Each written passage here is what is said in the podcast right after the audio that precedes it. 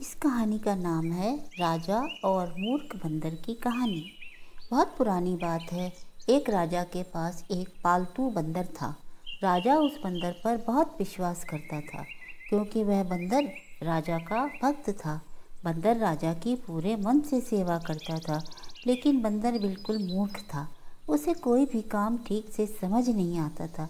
राजा जब भी विश्राम करता, बंदर उसकी सेवा के लिए हाजिर हो जाता था। उसके लिए हाथ पंखा चलाता था।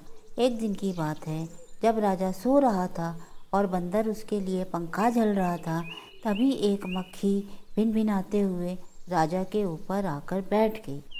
बंदर उस मक्खी को पंखे से बार बार भगाने की कोशिश करता है, लेकिन मक्खी उड़कर कभी राजा की छाती पर, कभी सिर पर तो कभी जांग पर जाकर बैठ जाती थी।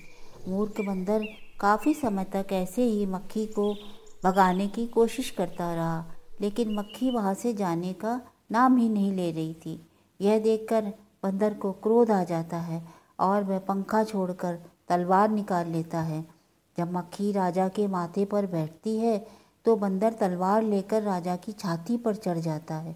यह देखकर राजा काफ़ी डर जाता है।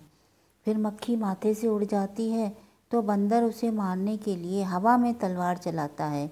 इसके बाद मक्खी राजा के सिर पर जाकर बैठ जाती है। तो बंदर के तलवार से राजा के बाल कट जाते हैं और जब मूछ पर बैठ जाती है तो मूछ कट जाती है।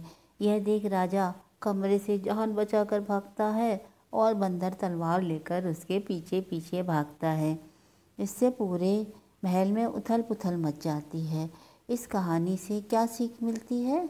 इस कहानी से ये सीख मिलती है कि किसी मूर्ख को ऐसा काम न सौंपें जो बाद में आपके लिए खतरा उत्पन्न कर दे।